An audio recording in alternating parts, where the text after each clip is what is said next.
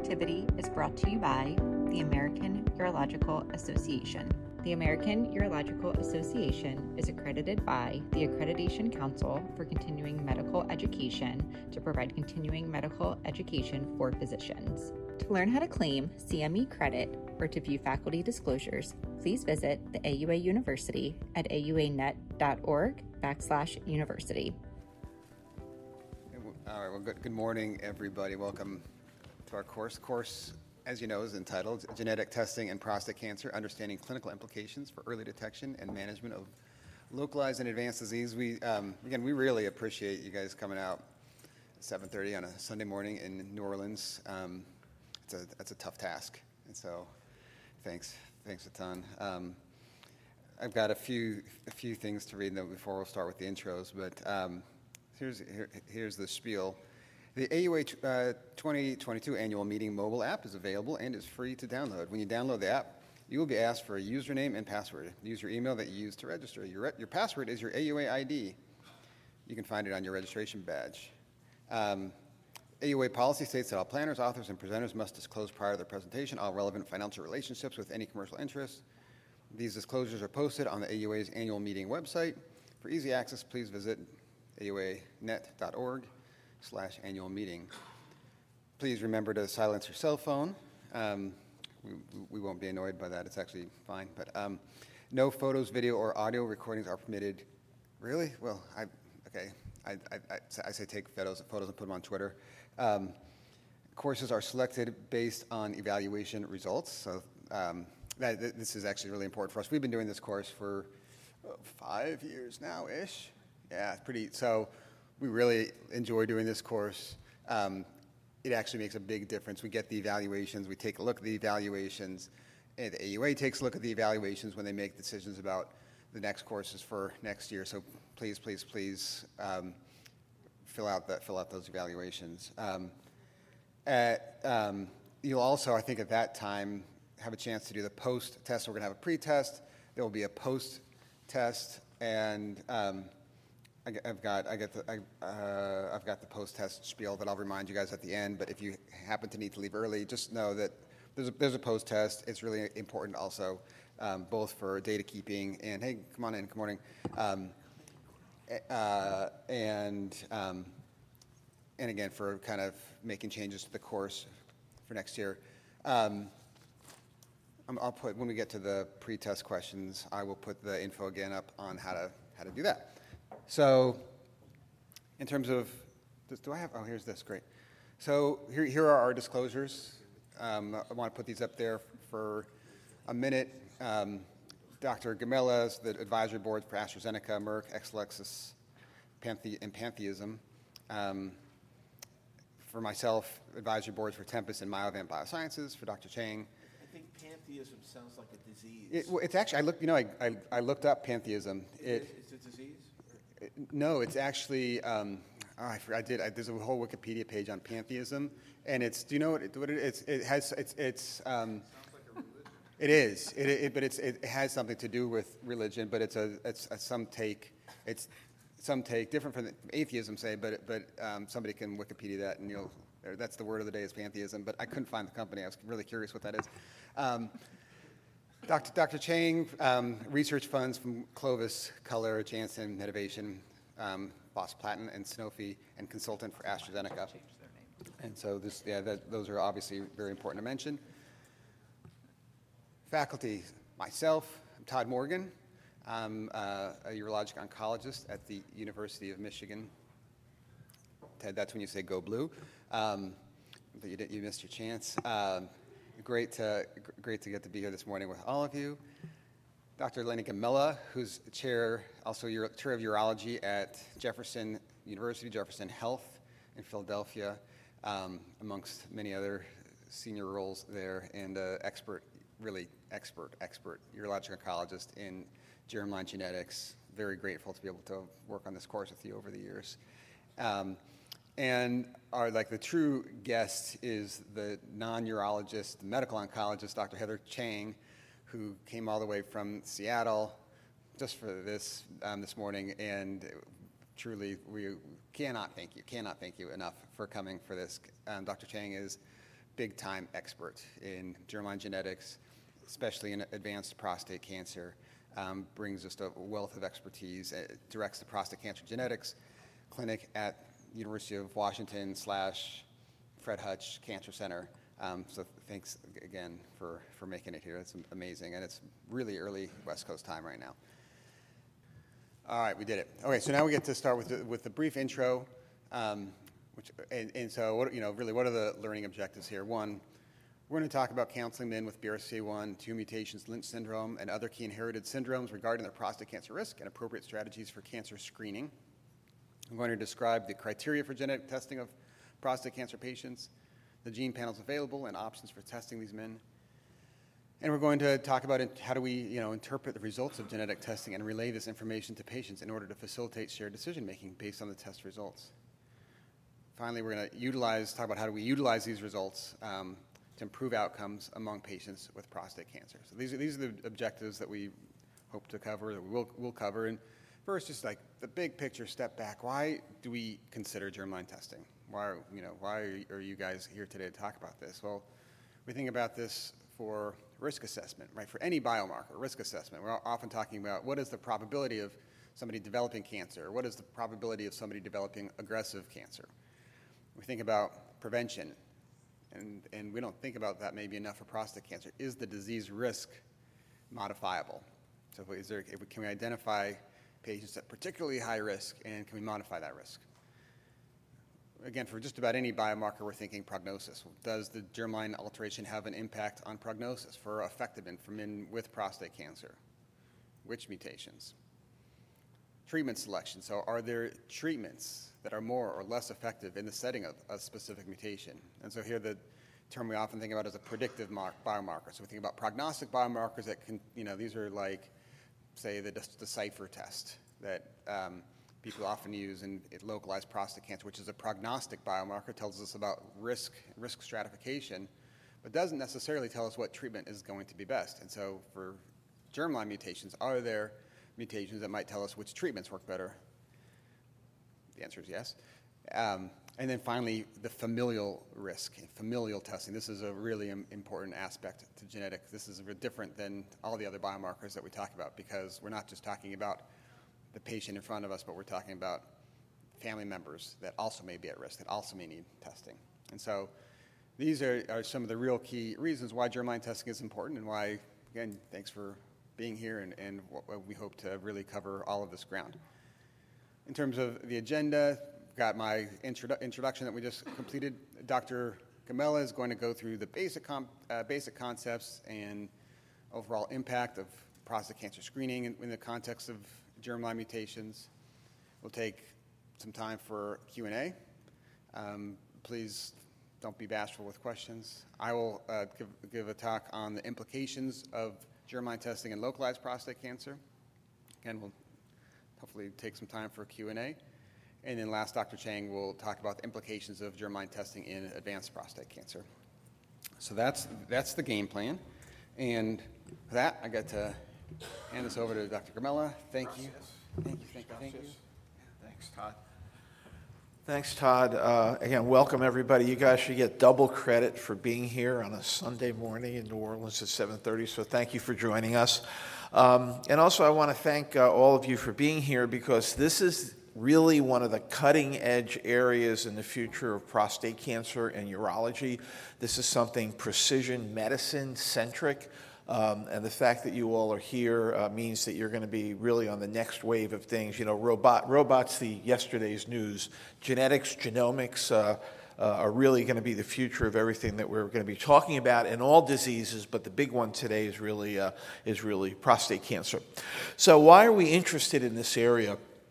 Well, something very interesting happened in 2003. After 13 years, the NIH was able to map the entire human genome of 3.2 billion base pairs and made a big deal about this. I mean, this took 13 years to accomplish. But a little thing also happened this year that they completed the sequence of the human genome. What they didn't tell us was back in um, 2003, they had gotten like 92, 93% of the genome, which they considered to be like the end all be all. And it was really just this year that they actually completed the whole genome uh, sequencing. We haven't seen too much in the prostate cancer world right now, but this is a rapidly uh, uh, evolving field, as I'll show you in a moment. Well, things were pretty quiet for about 10 years. And then two very important things happened in the field of medicine. The first was Angelina Jolie and her public discussion about having an inherited genetic risk for breast and ovarian cancer. And uh, I think really she deserves a lot of credit because this is the first time I think the public was really aware of the fact that there could be a gene passed down from different generations to increase the cancer risk. But another interesting thing happened that same year. And that was one company for essentially 10 years had the, the lock on BRCA1, BRCA2 testing. Um, but eventually, the Supreme Court decreed that no company could really patent a naturally occurring or mutated gene. So that's why everything then really started over the last eight or nine years with many other companies, other technologies getting involved with genetic testing. now, to put a little bit of things in perspective, how rapidly this is happening, and also what's the implications that we now have for prostate cancer screening, before 2016, you could not find any information in the NCCN guidelines about prostate cancer unless you looked at the hereditary breast and ovarian cancer guidelines. In those guidelines, our medical oncology colleagues like Dr. Cheng and others identified the fact that you want to know what? Ladies who have male relatives they may also have this gene that may increase their risk of having prostate and male breast cancer. It was in 2016 that, for the first mention that in the NCCN guidelines, if you've got a family history of BRCA1 or BRCA2 positivity, should be considered in the screening algorithm. Well, by 2017, it was baked in there. Uh, it was really the first familial hereditary genetic considerations. 2018, they talked about considering germline testing based on the risk, and the bottom line by 2020, it's now baked into the guidelines. Germline recommend, is recommended based on the risk when you do a familial uh, uh, family tree. Um, so, At Jefferson, the Kimmel Cancer Center, we've been very proactive in this area. In fact, we've had two international consensus meetings with my colleagues here uh, also participating. Um, the uh, role of genetic testing in prostate cancer, we brought together an eclectic group of individuals from medical oncologists, geneticists, ethicists, basic science researchers to come up with some general guidelines or recommendations um, about uh, how to approach this topic. So, what I want to do in the next few minutes is sort of set the stage for the things that uh, Dr. Morgan and Dr. Cheng are going to talk about run you down with some run down some basic concepts that will allow you to really go further into the important concepts that uh, Todd and Heather are going to talk about.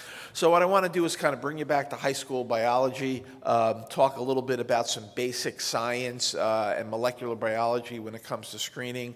So when we talk about genetics it's traditionally the study of individual genes. You know, we all did those fruit fly experiments and, and kind of those things uh, uh, back in, in college. Uh, but traditional genetics has really now moved forward to the concept of genomics. So the word gen- genome refers to the entire set of genes in an organism.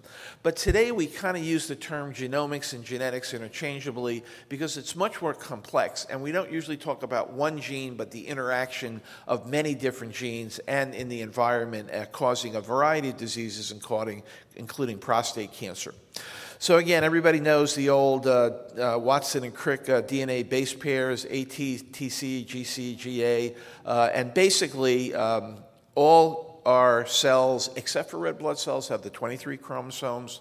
Um, turns out, though, and this is the interesting thing about mapping the human genome, most of our DNA is actually non coding. Probably 80 to 90% is what we call dark DNA. We really don't know what it's doing, and this is going to consume researchers for many, many, many years. Terminology wise, BRCA1 is a naturally occurring gene. But when we say MBRCA1, for example, it refers to the mutated one. So most of the genes we're going to be talking about actually are going to be mutated genes today. A little bit more basics exons are the sequence within a gene, that makes the RNA transcripts, that basically makes all the proteins in our body that make, that make us a unique organism. Introns are that dark part of the DNA. We don't really know what's going on, and actually, the majority of our DNA uh, is a, an intron that really doesn't code for protein but must have some other um, uh, impact on our uh, existence that is being looked into. I'm just going to mention the concept of SNPs or single nucleotide polymorphisms because there's a little bit of confusion the difference between a SNP and germline and somatic mutations. And really, SNPs are just these variations in the DNA that give us different eye color, different hair color. And I think the term of polymorphism is if you see this change in at least 1% of the population. And basically, um, right now, this is really used mostly for screening purposes. Uh, and the crosstalk between germline testing and looking at hundreds of different subtle changes in the, um, uh, in the DNA sequence known as polymorphisms are something that's going to be an area that we're going to be learning a lot about in the future. And lastly, you hear the word epigenetics. And basically, what is epigenetics? Basically, that's an on and off switch for the gene. It's not actually a change in your DNA sequence, but methylation happens and it's sort of like an on off switch. Certain parts of the gene are turned off when they get methylated, and that's what the term epigenetics is. Again, not to talk much about it, but I wanted to give you guys some uh, background when you hear these different terms used. So, we all are familiar with karyotyping. Karyotyping has been with us for the last 30 or 40 years. In karyotyping, you can determine major chromosome breaks, but you can't see the subtle ones that we're going to be talking about going forward, talking about uh, genomic changes, talking about changes in DNA sequence. So, most of the chromosome DNA changes in cancer are not detected unless you use these very exquisite molecular techniques that we're going to talk about. We could not do this if it was not for computational biology. Here's just an example of a normal BRCA2 gene. This is, image is one of small area. This is 12 pages long. This is the magnitude. This is why we're talking. It took them so long to sequence the human genome because you have to go back and make sure you're not making mistakes. Uh, and that's the big problem. And that's why it took 13 years for different techniques to develop. And we'll talk a minute about next generation sequencing and how that has become so important. But when you talk about mutated genes, there's not, and this is a big issue. This is where we get involved with, and I don't want to go off too much on the, uh, on the uh, what I call recreational 23andMe, but they don't really necessarily do a deep dive. Uh, 23andMe, some of those recreational genomics that patients could just send their, their saliva, they're not looking at hundreds and hundreds of BRCA genes, for example. And I don't know, I have a little bit of problem with that, and we'll see if Dr. Cheng or Dr. Morgan have a problem with it. They just look at the three founder genes, for example. And so if a patient gets a buccal swab, send it off to 23andMe, they get a negative screen.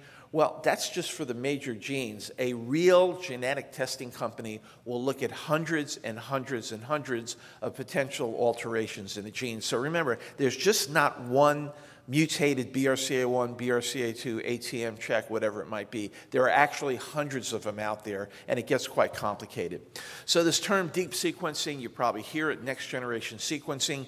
This has been the magic bullet that allows technology to rapidly uh, interrogate a sample, uh, and this is something that developed over the 13 years of the uh, NCI Genome Project, and this allows essentially very rapid sequencing of large numbers. And in fact, 10 years ago, if we were in this area, we might just order one BRCA1 or one BCR2. Today, panels are the way to go.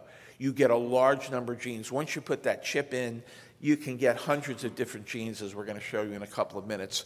This is kind of my spin on uh, modern tumor evaluation, going from imaging to gross pathology to histology. Well, now we're down beyond the chromosomes, and molecular pathology is one of our big areas in the field of medicine. We're actually getting molecular reports beyond just the histology, but very specific genomic sequences. Now, this is probably the money slide. And I would be so happy if I saw you in two weeks, you remembered this slide. The concept of germline versus somatic mutations.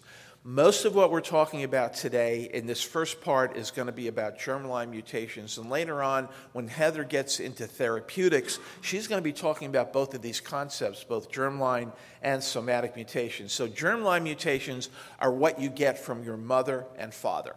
They are inherited. They may be in your siblings, depending on uh, depending how the genes uh, cross pollinate each other. Somatic mutations are what I like to call the wild west of the tumor. Anything can go wrong in a tumor. It might not necessarily be inherited, but you can have all sorts of genetic alterations that show up in the tumor, but don't show up in the inherited germline. And as we'll stress over and over again today, when you're doing somatic testing of a tumor to look for genetic alterations, you really need to do both genetic and genomic testing because sometimes the germline may show up in the tumor, and sometimes in the tumor you may get a completely different uh, panel of mutated genes. So, again, the tumors may also have the germline mutation, but it's important to remember they also may have their own independent uh, mutations present. Now, these are kind of three buckets I like to look at inherited testing, genomic profiling, and then genomic tumor sequencing.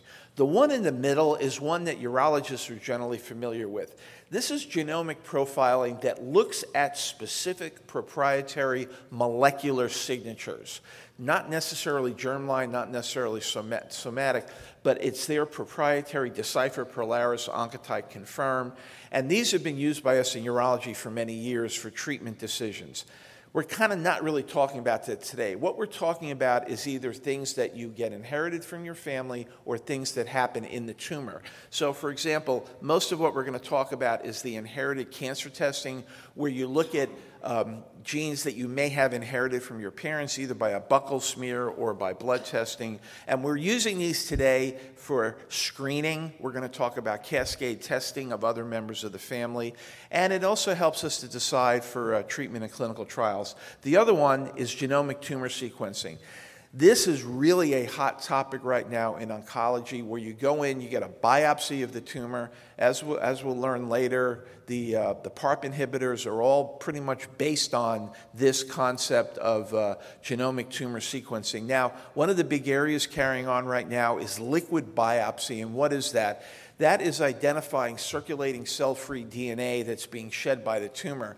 So while a lot of somatic tumor biopsies are done with a needle biopsy of a liver met, a retroperitoneal node, etc. We can also today use some technologies that may help us if you don't have a large tumor to biopsy in a patient with metastatic resistant cancer. You can usually do a, a, a liquid biopsy.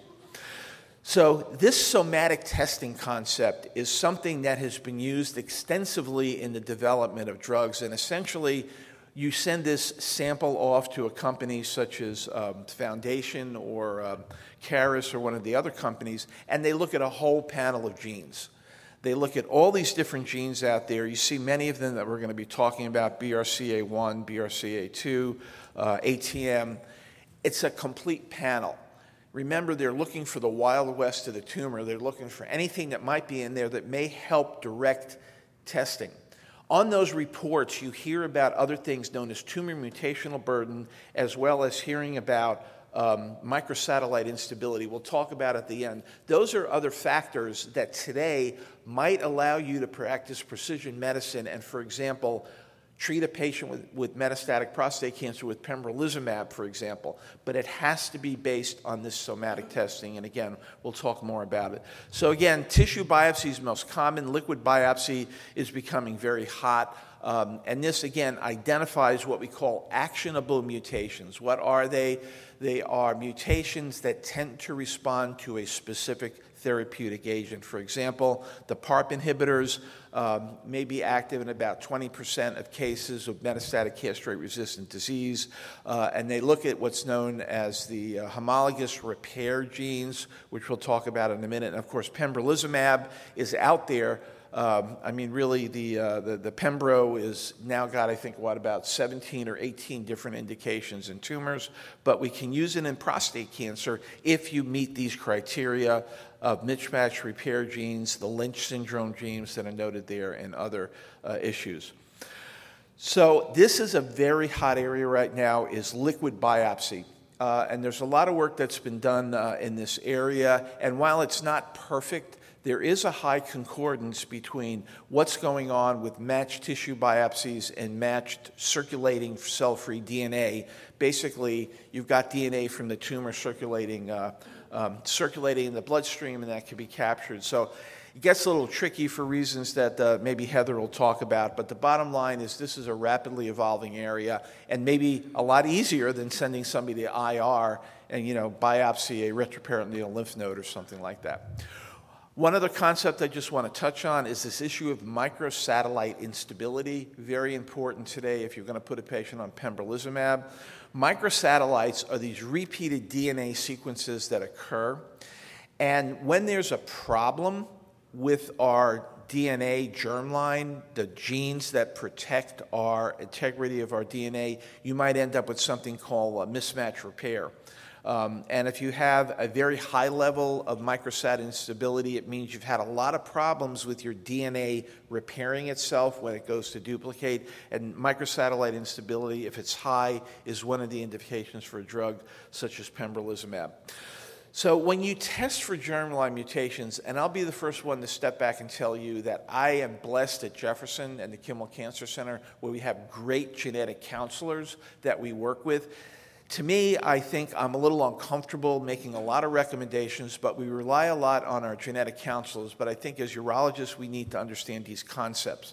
When you do a germline mutation, you may get different results back. You may see something pathogenic or likely pathogenic. You might see something benign or likely benign. But the tricky one here is the VUS, the variant of unknown significance. And you will get this back when you send some patients off for a buccal smear and a germline test. What does that mean? These VUSs are in our uh, NCI gene bank, and they're identified sequences. Somebody at University of Washington or Michigan identified this new DNA pathway, let's say for BRCA1, they send it at a gene bank. And over the years, that is looked at, and eventually somebody will determine hey, you want to know what? This is not really a pathogenic gene, so it's probably okay. But this is one of the tricky subtleties you get involved with. If you're going to start to order genetic testing, understand that you may get a report back such as VUS. And what does that mean to you? You need to follow that patient because six months later or a year later, they may come back with a change. And lastly, just for completeness sake, the polygenetic risk scores. Um, these look at the SNPs these are not mutated genes, but those are the variations that we have in our genes that we talked about. Uh, right now, there's been about 140 or 150 SNPs that are associated with prostate cancer. You see how they're identified TRMT11, WBSCR2. Um, these are, again, not pathogenic genes, but just certain changes in our DNA um, that may increase the risk for, uh, for prostate cancer. Next, let me talk about prostate cancer inherited risk. At the end of the day, only about 10 to 15% of our patients have an actually clearly identified mutation. In other words, there's no doubt that grandfather had prostate cancer, the father has prostate cancer, and the children have prostate cancer. That is only in about 10 to 15 of our percent of our cases. However, when we identify that, it completely changes how we should approach those patients. The next category here, which is again about 15 or 20%, are familial. Familial is it kind of smells like there's something going on in the family. You know, you got two sisters with breast cancer, maybe the father had prostate cancer, but you can't identify a clearly inherited gene at this point in time. So we put that in the familial bucket. Lastly, sporadic is still most of our prostate cancer patients. You can't find an inherited germline mutation in those patients. However, when you find a hereditary gene, it's very important. Another important concept I'd like you to leave here with today is that these mutated genes do not cause prostate cancer but they increase your risk of prostate cancer for reasons that we'll talk about. So, again, they don't cause prostate cancer, but they allow whatever trigger starts prostate cancer to go on unabated. Uh, but remember, these genes that we call pathogenic genes also increase the risk of other cancers in the individual and in the family breast, ovarian, pancreatic, male breast cancer, and the like. So again, as we mentioned, we do genomic and genetic testing to treat, uh, to make decisions about screening, but also for some treatment options. This is sort of a short list, and uh, as Oliver Sartor talks about, there is a very long tail of many, many, many, many prostate cancer associated genes out there. However, these are kind of the big dogs ATM, BRCA1, 2, check.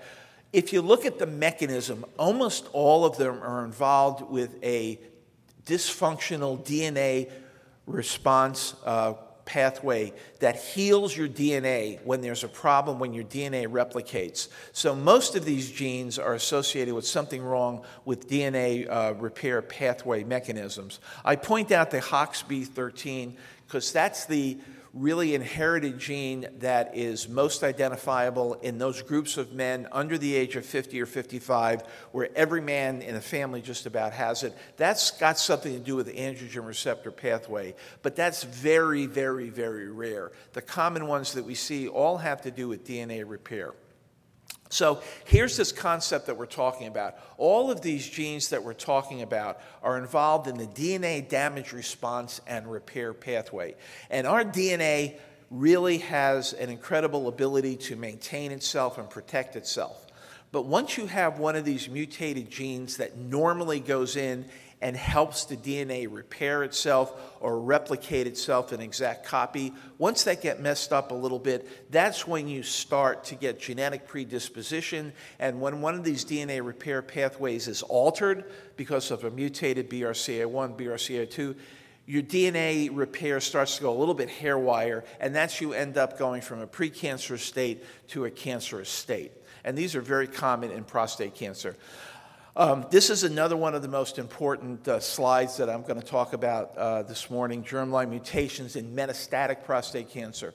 Uh, this is actually uh, Colin Pritchard, who uh, Dr. Cheng knows very well, who is her life partner out in uh, Washington, who uh, also is a major researcher in this area. Um, and uh, this important paper really told us that if you look at germline mutations, inherited alterations in these genes increase the risk of uh, metastatic prostate cancer, and again, castrate resistant prostate cancer. The early studies talked about 11 or 12 percent, but as time goes on, that number is creaking towards 20 to 25 percent the more genes that you, uh, that you look at.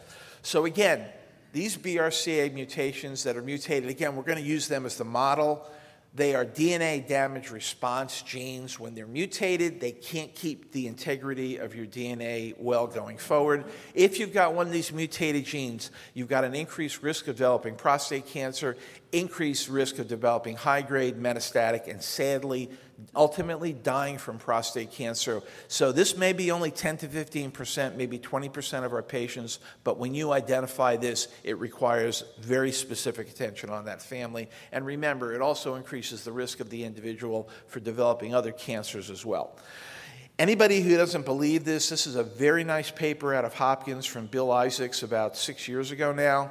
This is a long timeline across the bottom, but you can see if they've got a germline mutation in some of these genes, you can see the dramatic uh, decrease uh, or increase in mortality of these men. That is a 10, 15, 20, 25 year life expectancy. So, again, we got to treat these genes respectfully. They are potentially life threatening.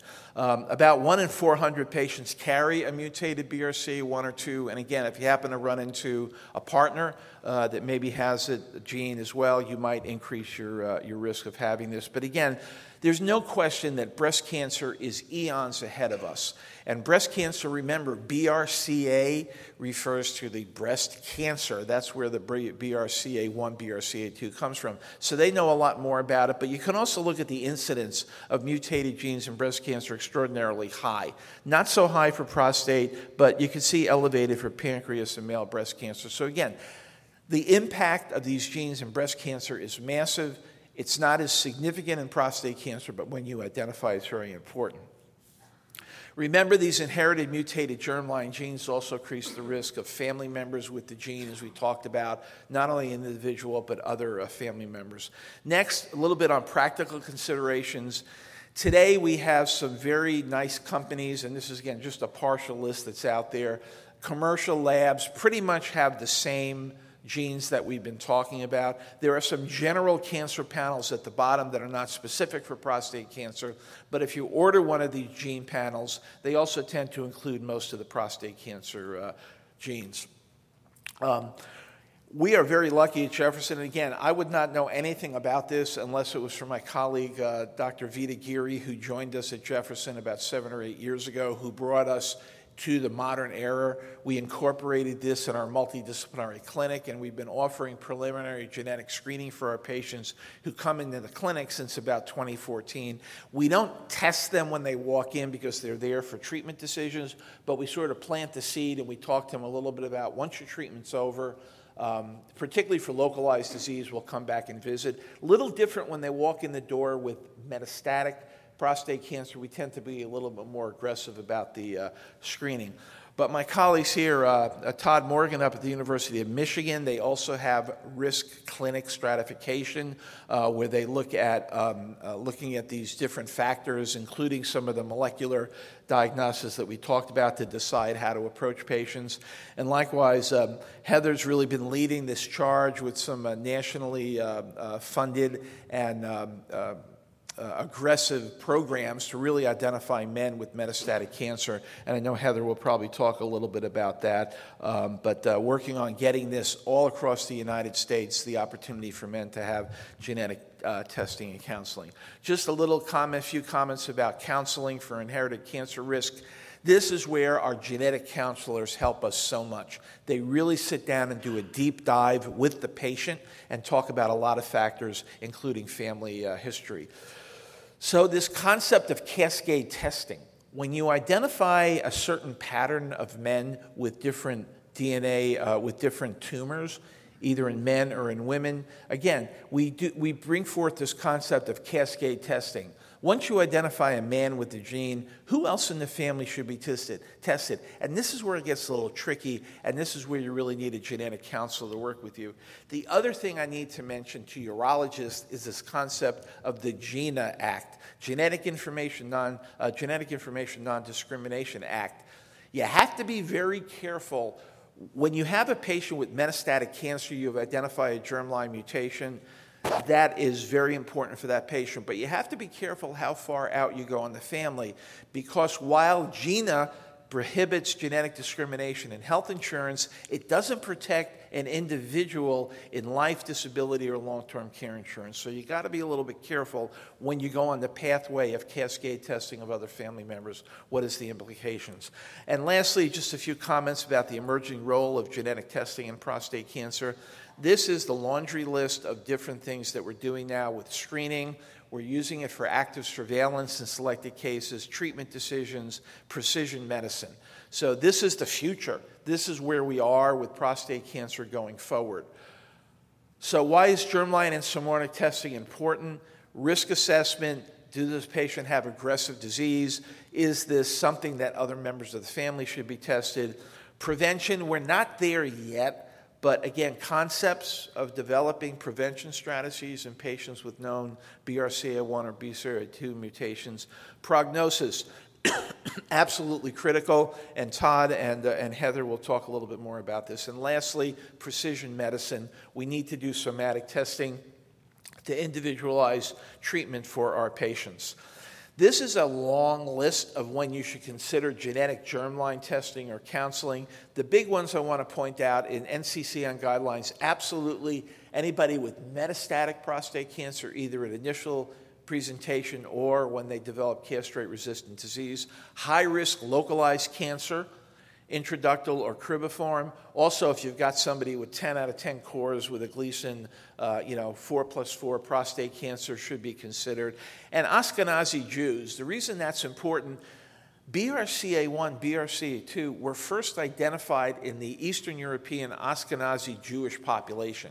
And if someone has some Eastern European roots, that might be something you want to think about with the uh, testing, and of course, other cancers in the family.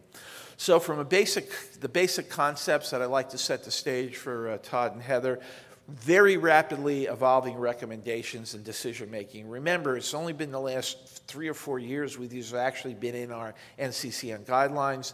We identified the most critical genes today, but there's a lot more genes out there, but these are the most common ones.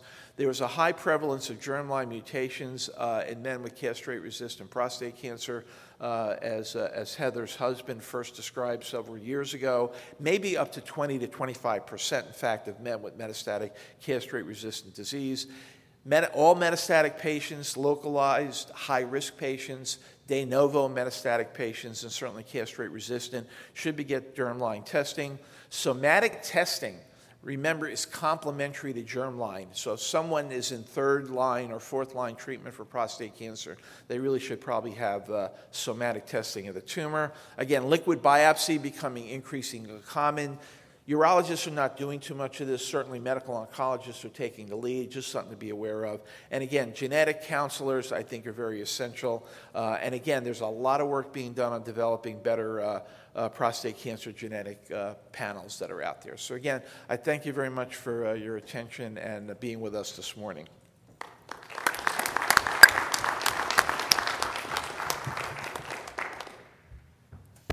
This is on. Oh, good. Hey, that was awesome. Thank you. Wow.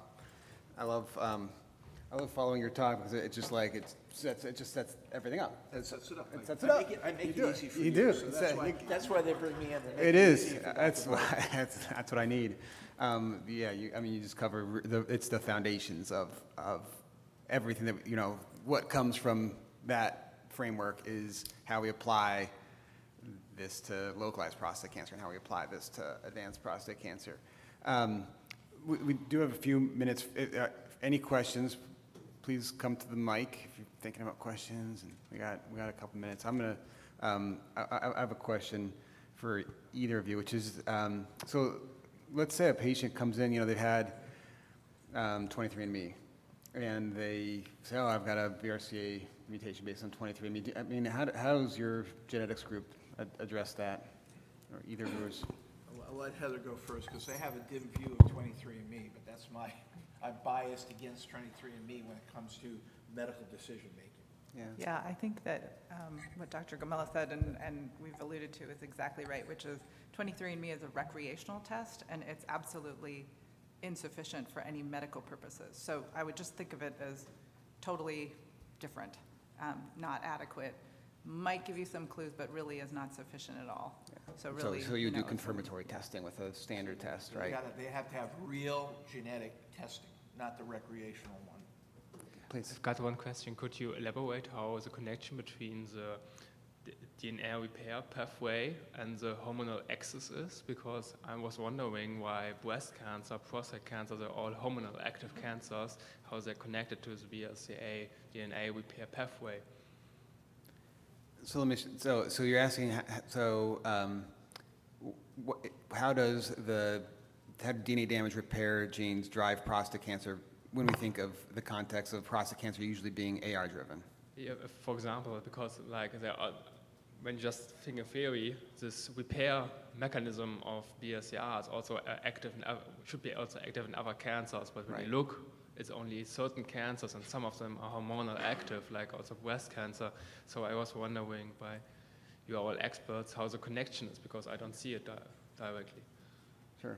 Of you guys want to take a stab? I think it's kind of speculatory. I think you're asking a great question that many, many other people are also wondering, and, and many really, uh, you know, amazing scientists are also interested in studying. I mean, I would hypothesize it could be that these are organs that are hormo- hormonally driven, and so, you know, there's periods of extreme growth and then periods of quiescence, and that probably is a biological process that makes you more vulnerable to, you know, uh, if there is a, a tendency to DNA damage repair, essentially when there's in, when, when an organ is in that process of rapid growth, it's going to be more likely to sort of, you know, take off. That, that's speculation, though. Can you do a germline testing in a liquid biopsy or have to be only tissue diagnosis? I think Dr. Morgan's probably going to cover that, so. Oh, okay. Great question, though.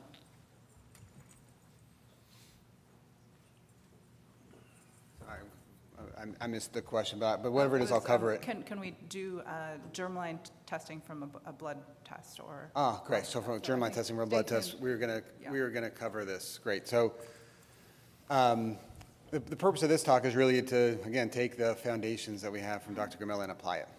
And the key questions that I want to look at are which patients with localized prostate cancer should undergo genetic testing? How do we implement genetic testing? And should we treat patients with low risk prostate cancer differently if they have a BRCA mutation? And should we treat patients with high risk localized prostate cancer differently? This says BRCA mutation, but you know, I would also say really any DNA damage repair mutation that we find on genetic testing. And again, this is like this is framework that Dr. Gomella already presented at some level, but it's really important. So we have, uh, you know, genetic predisposition in many ways. We have all these common variants. We think of as SNPs, and people um, learn about these through these so-called GWAS, genome-wide association studies. So tiny little changes, tiny little effect size for each of these mutations. Then higher up, we have these rare, uncommon variants like BRCA1 and BRCA2. So they're less common, but they have a greater effect. And then in some diseases, not prostate cancer, there are very rare variants that have really large effect sizes. And so this is kind of the pyramid of genetic risk in general. And it turns out that they, like all of these things are really important in prostate cancer and they, um, and they're independent of each other. And so this is a, I think, a really good study published a year ago that said, okay, if you have, let's look at family history, let's look at rare pathogenic mutations, a few of them. So that's RPM, is like BRCA1 and BRCA2, and CHEK2 was in here. And then let's, let's look at GRS, a, a, genetic risk score. So this is like the combination of SNPs that Dr. Gomella talked about. And each of these is predictive of prostate cancer incidence and mortality. And each of these is independent of the other. So, you know, we really have to think about how do we apply this in, in the context of those kind of three different domains of heritable risk. And this study is really cool and shows kind of a similar effect. So it said, okay, of, let's, let's look at a huge number of patients, and we'll look at patients, and we'll look to see if do they have one of these rare pathogenic mutations like BRCA1 or 2. And let's also look at their genetic risk score here, you know, polygenic risk score, so a bunch of SNPs together. And in here, dark blue are the non-carriers of the, say, BRCA1 and BRCA2 type mutations, and light blue are the carriers. And odds ratio is on the y-axis of developing prostate cancer. And then on the x-axis is increasing polygenic risk score. And so what you're seeing here is that, of course, as polygenic risk score goes up, the odds of developing prostate cancer go up but also there's this double stratification where even a higher risk for patients who have, say, BRCA1 or BRCA2 mutation. And so even within patients with, say, a BRCA2 muta- mutation, the polygenic risk score still provides additional information. On top of that, they showed that actually you're less likely to have a high score, a polypolygenic risk score, if you have a BRCA2, say, mutation. And so there's, there's this field is, and this is in, just in the last like six months, this was published, so we're still constantly learning about these different facets, but they're really, really important. So, one of the big questions we ask is okay, so I see a patient with localized prostate cancer. What are the odds that they have one of these germline mutations? And, and we have pretty good estimates from a bunch of studies. BRCA1 is about a half percent, BRCA2 is about 1%, ATM also about a half percent. Many of these are more common and lethal than non lethal localized prostate cancer. Dr. Gomella showed one paper. And there are differences also based on ancestry. And, and, this is another very, very recent paper. I wanted to put it up here. I knew that like the figure doesn't translate very well in a presentation. But uh, it's a great paper. Highly recommend it. Take it if you want to deep dive into this. Um, but the colors are a little bit challenging to, to sort out. I'm sure looking at this, but I, will spend a little bit of time to trying to walk through this. And I don't know the mouse. Does this mouse work? No. Um, so the upshot is, if you look, say, at, on the left with uh, BRCA2 up, which is the top, the top two bars are showing patients of European ancestry. The top one is cases, overall cases, and the next one is aggressive cases. You can see it's around like 1% of cases overall and 1.5% of aggressive cases, so kind of like you'd expect, BRCA2 is more likely to be mutated in patients with aggressive disease. If you look on the right figure, the same two bars, they're dialed back a lot. And so that, that's patients of African descent. And so it's, it's illustrative, I think, of how, um, how there are differences based on gene all the way down. There are, it, it's illustrative of how there are differences based on ancestry. Um, and so we can, we can use this type of data and say, okay, going down, and we know what are the odds of of an ATM mutation in somebody with localized prostate cancer. Again, it's about a half percent, and so on. And, um, and so, so I think this is uh, this is important for me when I talk to patients because uh, you know when, when we're talking about genetic testing, one you know somebody it's somebody say who has a Gleason nine cancer, maybe maybe they've got a family history of breast cancer, and we're talking about genetic testing and the patient. I think you, many of you have probably found if you've if um, you broach this topic with patients, many times, most times, maybe the patient assumes they have a mutation, right? I've got prostate cancer, it's aggressive prostate cancer, I'm sure I've got a mutation, but really, odds are that they don't. And so, so uh, you know, I think it's really important to kind of convey these nuances, and we'll talk more about that. But having some sense of the likelihood of each of these mutations is, is really important. So, which prostate cancer patients should undergo germline testing? And Dr. Gomella showed a slide on this there are many separate different guidelines. The one that I tend to point to is this genetic familial high risk assessment of breast, ovarian, and pancreatic cancer. It's also very much in line with the Philadelphia Consensus Conference, and I, probably derived a lot of the prostate cancer information from that consensus conference. You say, well, how come it doesn't even mention prostate cancer in the title? And so would I. It doesn't, but it has a ton of prostate cancer recommendations in there. So it's a really good spot. If you use NCCN guidelines, it's a great guideline for this topic. Dr. Miller kind of went through this. It's what we think about by tumor characteristics, certainly metastatic.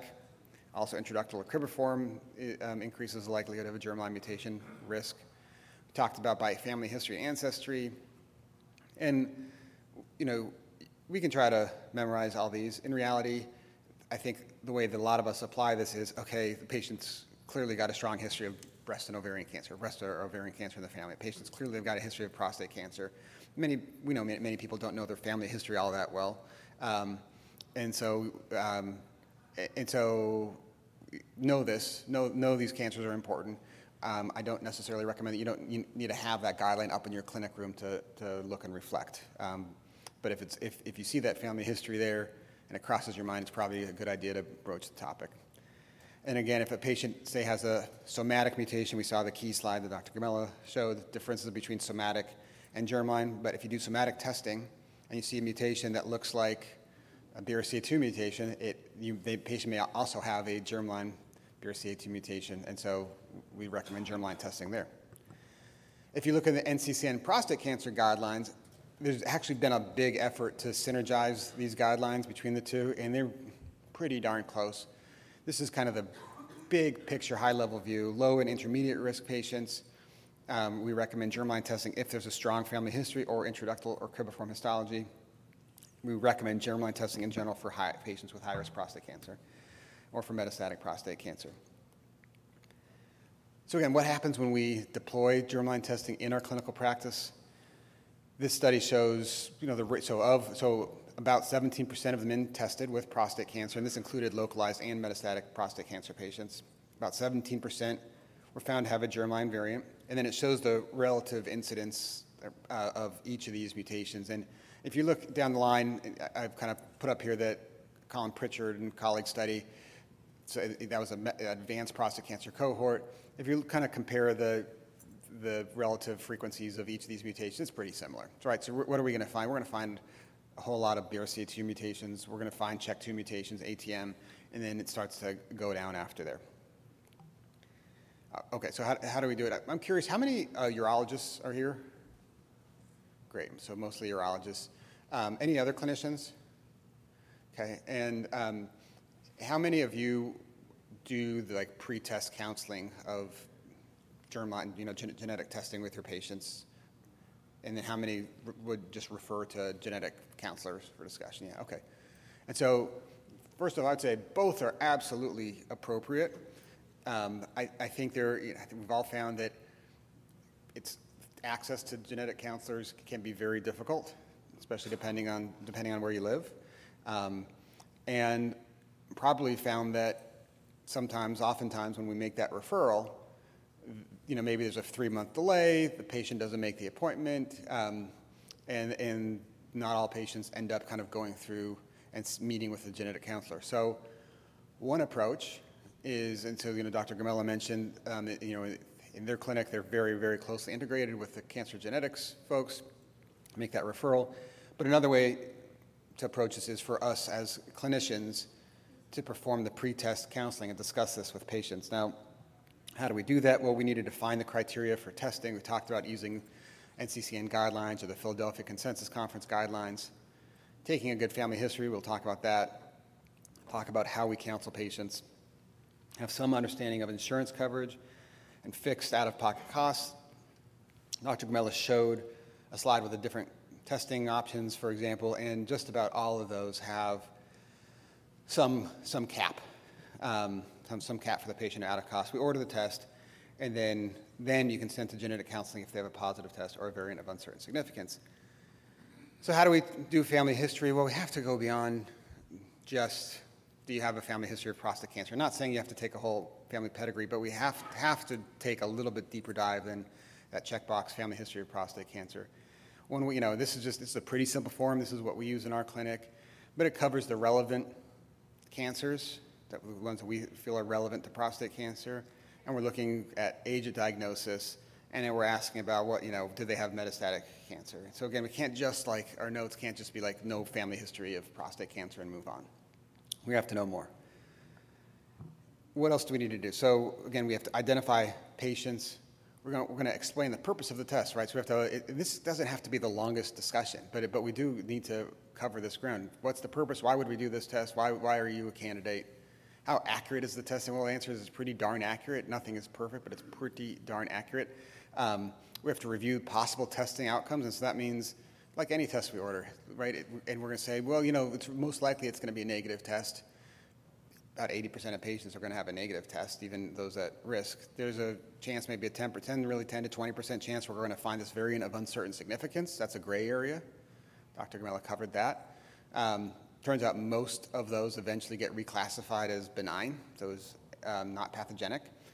And yeah, there's a chance we're going to find a, a germline mutation, and, and we'll talk about what we're going to do about that if we do, maybe a 10% chance. So, discuss testing options. I'll talk about that a little more. Discuss genetic discrimination risks, and Dr. Gomella covered GINA.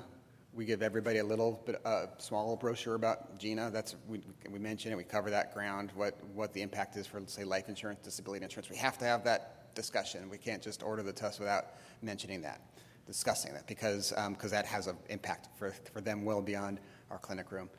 Um, and then we order the testing. Of course, as an ordering provider, our, it's our responsibility to discuss results with the patients. And then we talk about how that might in fact impact the prostate cancer. Talk about screening recommendations for other malignancies. This is where we get all of these patients with a mutation. We'll, and we'll talk about this again. Go to see a, a genetic counselor. They get additional counseling about this and about cascade testing of family members. We also give this little handout to all of our patients who are undergoing genetic testing. This is a, a registry, it's a national registry of patients um, who are undergoing genetic testing. They can enroll if they're willing to contribute their data to this effort. It's really important, and, and Dr. Cheng will also, I think, talk about another uh, really important registry slash program to also collect this type of data. So this, most patients I think you'll find are really willing to contribute to the science, and this, this type of work is really important. So what are the logistics? Well, um, it's usually a blood or saliva test that gets ordered.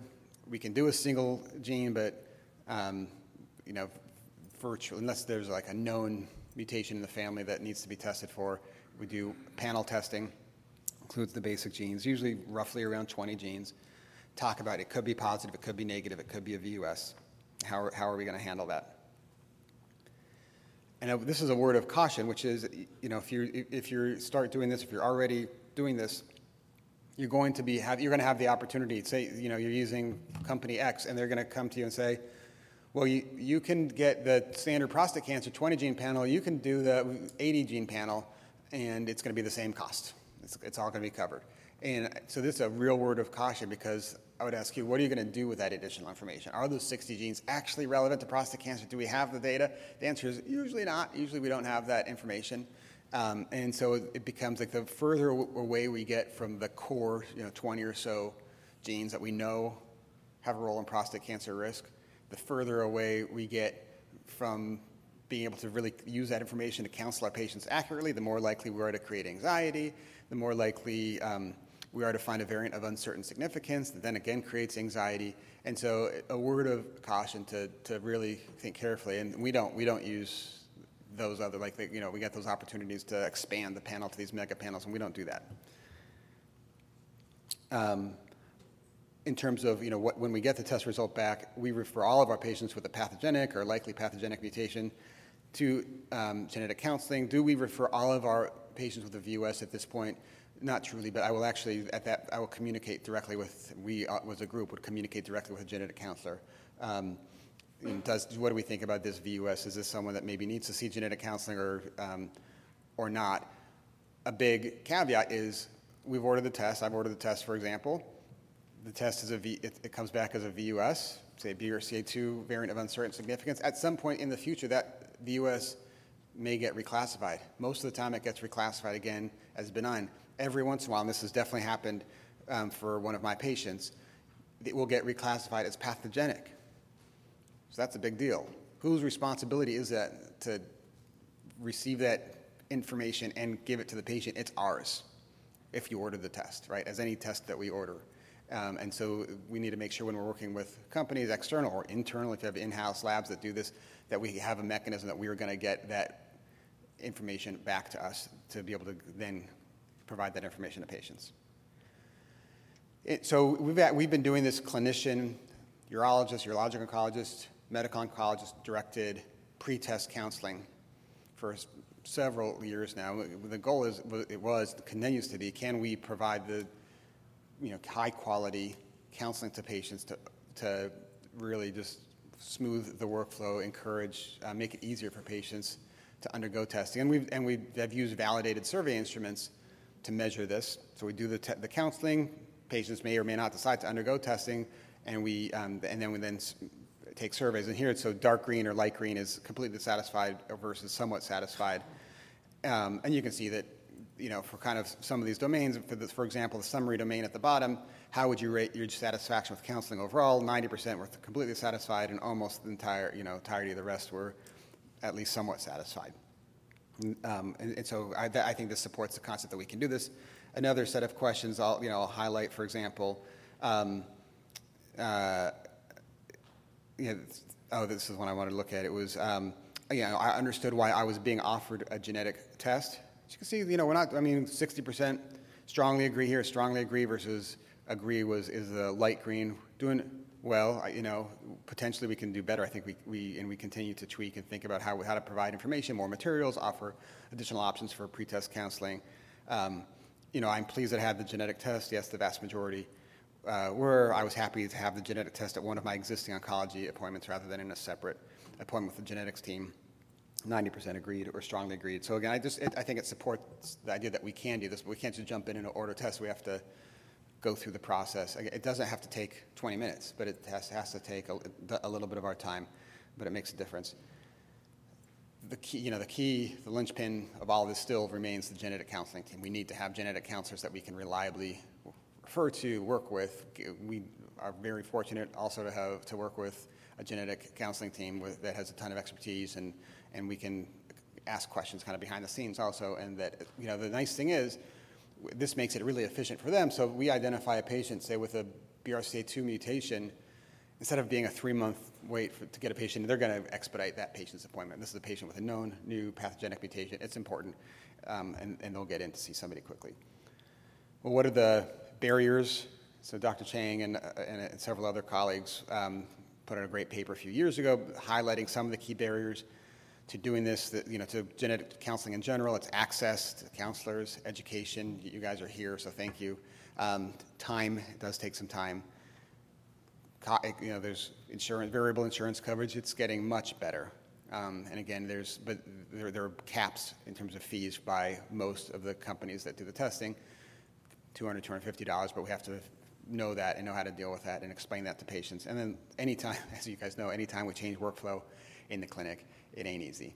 Um, then Stacy Loeb and colleagues also put out this great paper in the last year. Um, just put that out here if, if, if you want to take a, even a, um, you know, look at an, another perspective on how do we address these barriers. And so there's you know all these same basically domains that, um, that Dr. Cheng and colleagues have described. You think about patient factors. What can we do? We can you know we need to standardize our protocols to offer genetic testing to patients. Um, you know, we can think about how, how we can work close, more closely with our genetic counselors in the same setting, like they do at Jefferson. We need technology support, tools to assist with family history collection. There are tools out there. Um, and, and, so, you know, that's, a, again, a key piece of this. And, um, and then this, you know, the last, there's like direct to consumer online counseling services through commercial vendors, for example, that, that's okay. And, um, and, and so there are many, many different creative approaches to making this easier. So I would encourage you to think about this and think, think about how it might work in your respective clinics.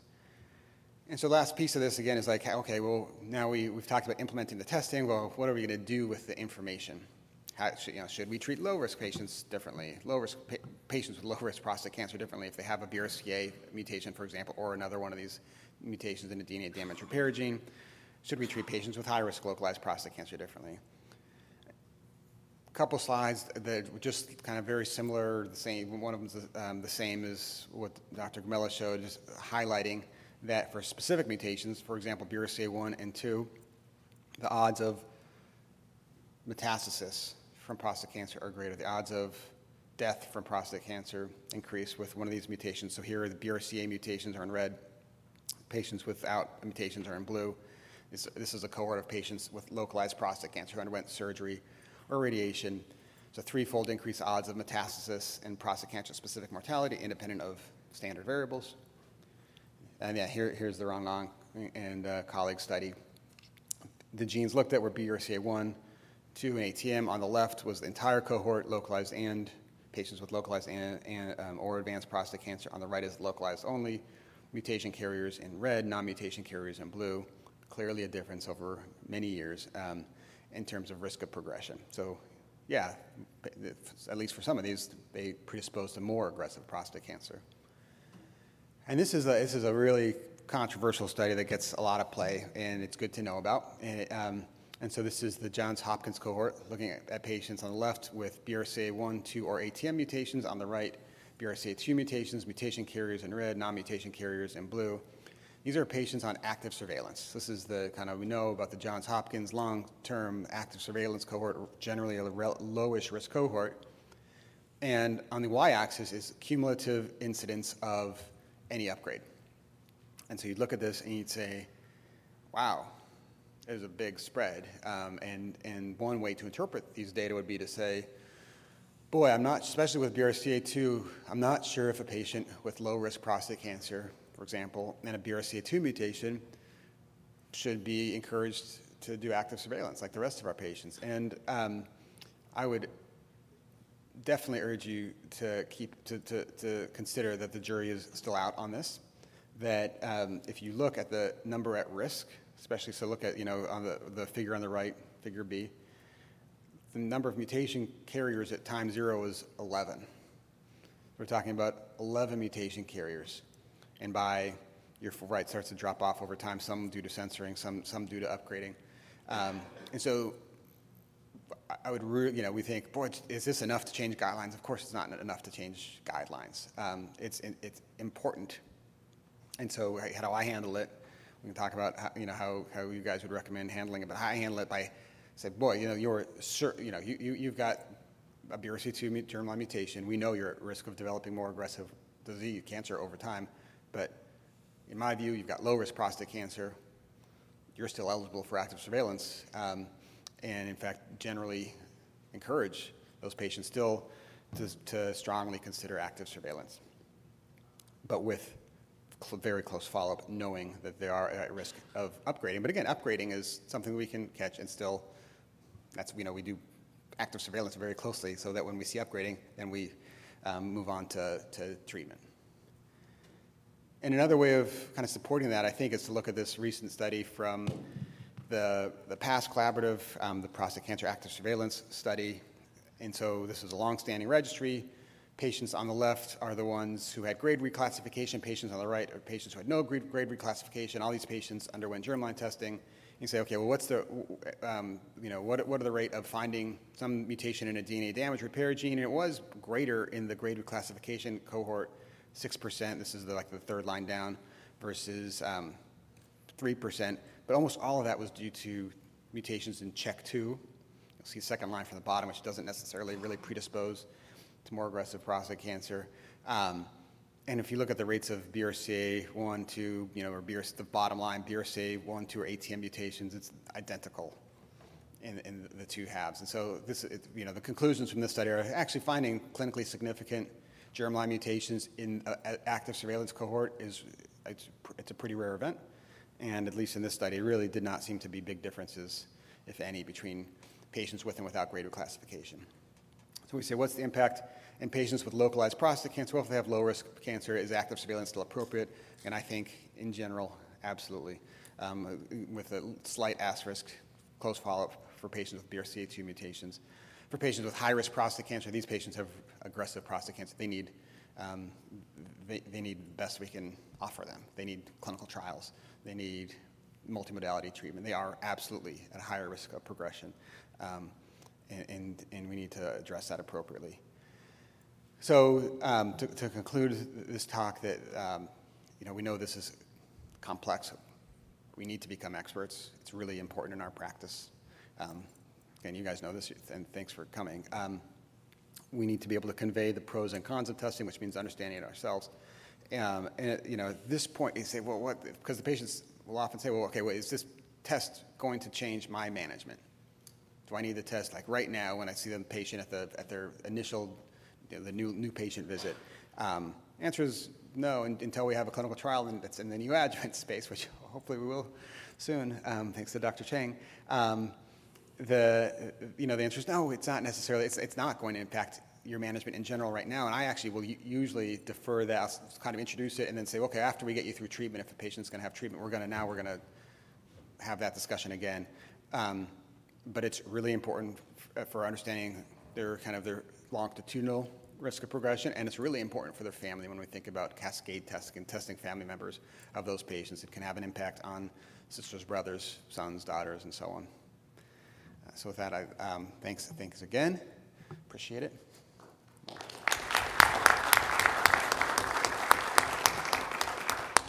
We can um, we have a few minutes for questions if there are any. Yeah. Firas, come to the mic, Dr. Petros.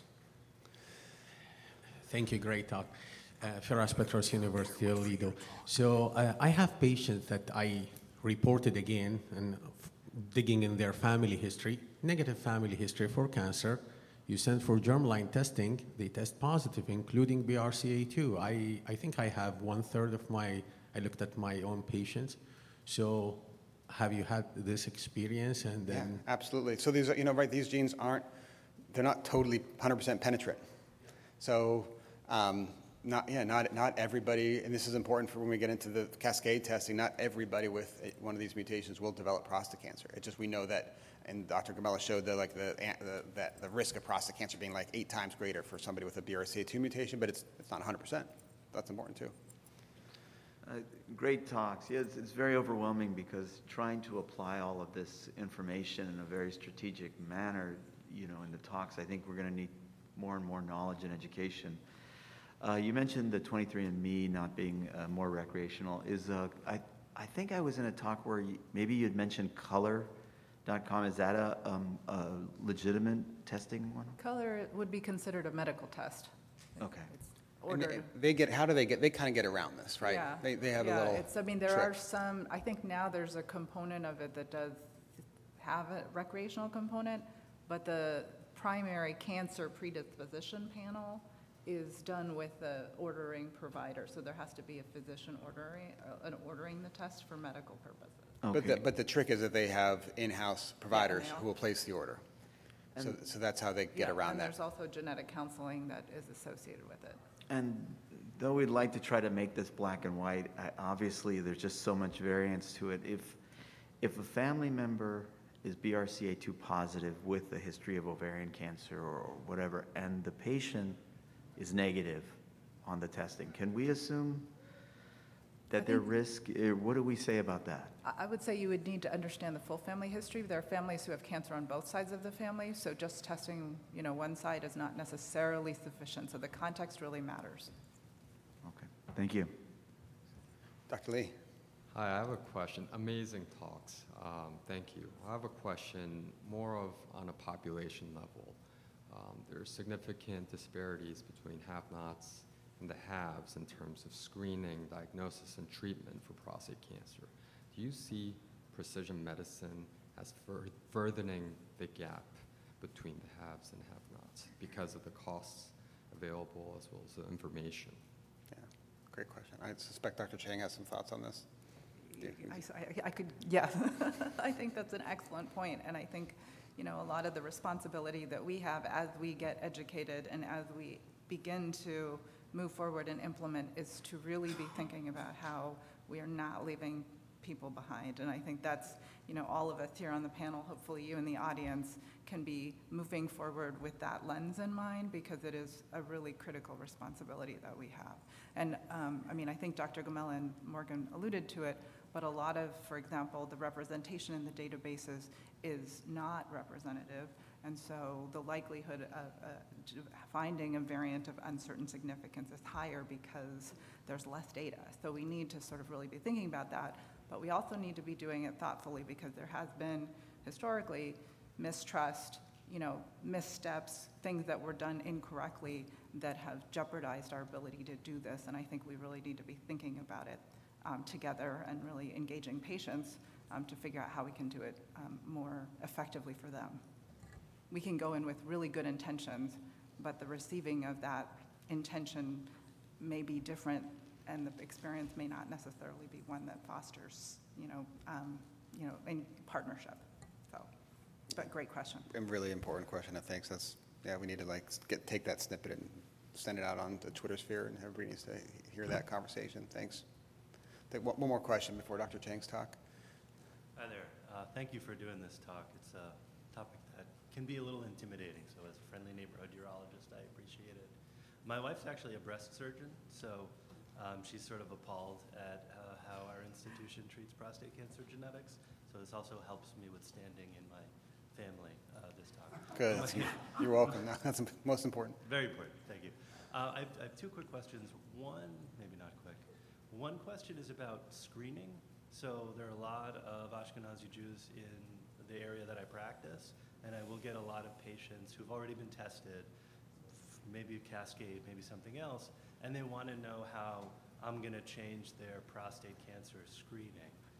Um, that's, that's my first question. My other question is is from my wife's experience. At our institution, they're trying to move away from big panel testing to really focusing only on the um, mutations relevant to the patient's cancer. My wife's department's trying to push off on, push back on that, but that's where we're at, and I wonder if you had any thoughts on those two issues. Yeah, so, I mean, I would say in terms of the screening question for an Ashkenazi Jewish population, I think um, we know that people who are, uh, you know, of Ashkenazi Jewish descent are more likely to have these mutations. That said, if a patient has undergone germline panel testing, then that's a really important data point, and, I- and I would use that to reassure those patients. I would also closely look at family history. If they have a strong family history, well, again, we showed that, I showed that initial slide, that family history is still really important. Um, and, you know, if they have a strong family history, then I would definitely start thinking about, a, you know, a little bit more intensive early detection program and, and you know, maybe starting in age 40 to 45 and, and using, say, a midlife PSA with a 0.7 or 1 cutoff to, to inform intensity of screening beyond that. Um, if a patient, you know, uh, doesn't have that family history and they don't have a germline mutation, are they still at increased risk be- because they're of Ashkenazi Jewish ancestry? I, I doubt it. I mean, I, I don't know, but I doubt it, it um, from, from, my, from my understanding of the lay of the land. Um, I'm so bad at the, the two question thing. It's like, you know, I, I mean, I, it it the just, size it's, of it, the it, panel? give me again. it's like, ah, it's gone. Would, would you, for example, screen a patient more often if they were BRCA2 positive? If they're BRCA2 positive, yes. So that's where we have a, a program and, and the, that Jefferson too, and University of Washington. So patients who's positive for BRCA2 mutation, we get them in for screening. They're eligible at age 35, um, probably age 40 is okay. We use a lower cutoff of, of PSA of 2 Oh, well. Before the age of 50 and PSA of 2.5 above age 50.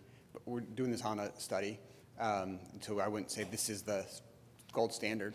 We don't know the gold standard yet, but there are, again, we've got programs. There's a program at uh, National Cancer Institute will actually fly the patient out. They can get an MRI um, for free. It's all covered. The trip is also free. Um, and so, you know, the answer is absolutely those patients need close screening, and, and, and we're working on figuring out what the answer is, but probably lower PSA thresholds. The, the second question was about tailoring genetic testing to the patient's uh, malignancy. Yeah. Whether or not you guys think that's a good idea. It's a debate at my institution. Yeah, I I think that's actually a really good point, and I think, you know, maybe as we move forward, we can be a little bit more sophisticated about this with time. My own view is it really depends on the context. So in the metastatic setting, somebody has pretty severe disease, and there's, and I'll talk about it in a moment, uh, really many treatment options, and so you can allow being more permissive because somebody has a strong phenotype. And so maybe, you know, limiting not just to BRCA1 or 2, but other cancer predisposition gene. Somebody had, that's an affected person. In an unaffected person, no cancer with a risk. Unless you're cascade testing, I don't think it's probably worth doing, you know, the kitchen sink. In that situation, we probably want to only focus on single gene, very high penetrance mutations, and I would argue probably not reporting VUSs because that's what causes a lot of the headache right? So if we, if you're thinking about population screening, then really focusing on the heavy hitters and removing the ambiguity. Um, but that's, that's another longer discussion. It's a great question. Thank you. Awesome, thanks. Yeah, so last up, I get to introduce Dr. Cheng, again, our guest of honor from the University of Washington. Um, thank you again. So she's going to talk about how to apply germline testing in advanced prostate cancer, a really, really important space.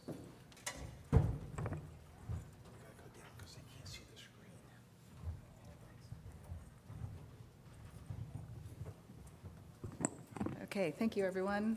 Um, all right, let me see if I can uh, advance these slides. Okay, we've got our disclosures again. All right, so in the next 30 minutes or so, I'm going to cover these topics. So, um, what proportion of patients with advanced disease have germline mutations predisposing to prostate cancer? What therapies may be applicable for germline uh, DNA damage response patients with metastatic disease? What are the mechanisms for targeting DNA repair, and what trials uh, are ongoing in DNA repair deficiency settings in prostate cancer? So, this has um, really, really advanced quite a bit in the last few years in, in really exciting ways. Um, so we've already covered this a bit, but I just to sort of uh, remind you, and those of you who may be joining us now, uh, the role of genetics and genomics. So there's um, kind of on the left side the inherited risk. So what is the risk of developing cancer? Um, those are things that we use family history to consider uh, and can be tested with saliva or blood. And then um, also using these same tests in many ways as biomarkers for treatment or management. So are these targeted, are there targeted treatments or targeted management plans for your cancer? And then in the middle is this decision making and genetic counseling and the importance that we have. And then, of course, as we've mentioned, risk of other cancers. So even if your patient has localized low risk disease and it doesn't necessarily change their prostate cancer management, it might offer options for cancer screening, for example, for, for you know, attentiveness to, to skin for melanoma or um, colon cancer screening in some cases. So that's also important. And then, of course, thinking about cancer risk in family members. Um, so this is another schematic, and I'll show it again in this sort of general format of how I think about uh, prostate cancer and the disease spectrum and, and, and germline um, relevance. So on the left side here is early detection. We've talked a little bit about that. There were some great questions. Um, and then active surveillance, Dr. Morgan covered, and then definitive treatment, surgery versus radiation plus or minus androgen deprivation therapy. And then kind of at the uh, far right is kind of where, where the medical oncologists were sort of most active. And these include disease states such as biochemical recurrence, non metastatic castration resistant prostate cancer, metastatic castration sensitive prostate cancer, and metastatic castration resistant prostate cancer. So that lower orange box is really where most of the action is at this point in terms of um, where the trials are. But I'll also mention that this is. Uh, um, these discussions and the treatments are being investigated further to, or, or the, the clinical trials are moving towards the middle, um, which is really exciting for patients. Um, we've already talked about about 11.8% um, or so of men with inherited mutations are found in men with metastatic disease. And as mentioned before, many of them don't have a family history of prostate cancer, or sometimes no family history of cancer at all. And so these are really important uh, moments um, in terms of our ability as providers to really make an impact both for the patient and for their family. Um, and these, of course, when they are germline, are known and spe- suspected cancer predisposition mutations.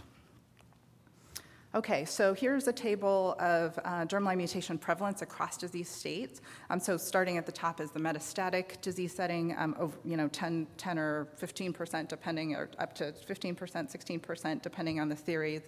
Um, and then metastatic hormone sensitive prostate cancer, there was a paper um, a few years ago, 9.4 percent. And then in the intermediate high risk localized disease setting, upwards of 10 per, 9.5 or 10 percent in the localized disease lower. Biochemical recurrence is tricky because it's a really heterogeneous population, um, but these are um, some proportions that you can quote um, for patients. So here's the treatment toolbox for advanced disease. It's actually grown quite a bit, even in the last few years since I've given this talk at this meeting.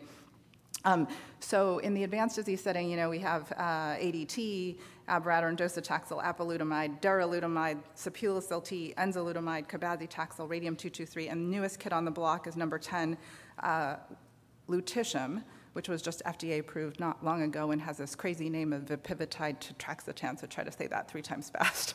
Um, uh, so exciting. And then in the bottom is the biomarker directed toolbox. I guess you could argue maybe that the PSMA targeted therapies are also biomarker, but genomically biomarker driven.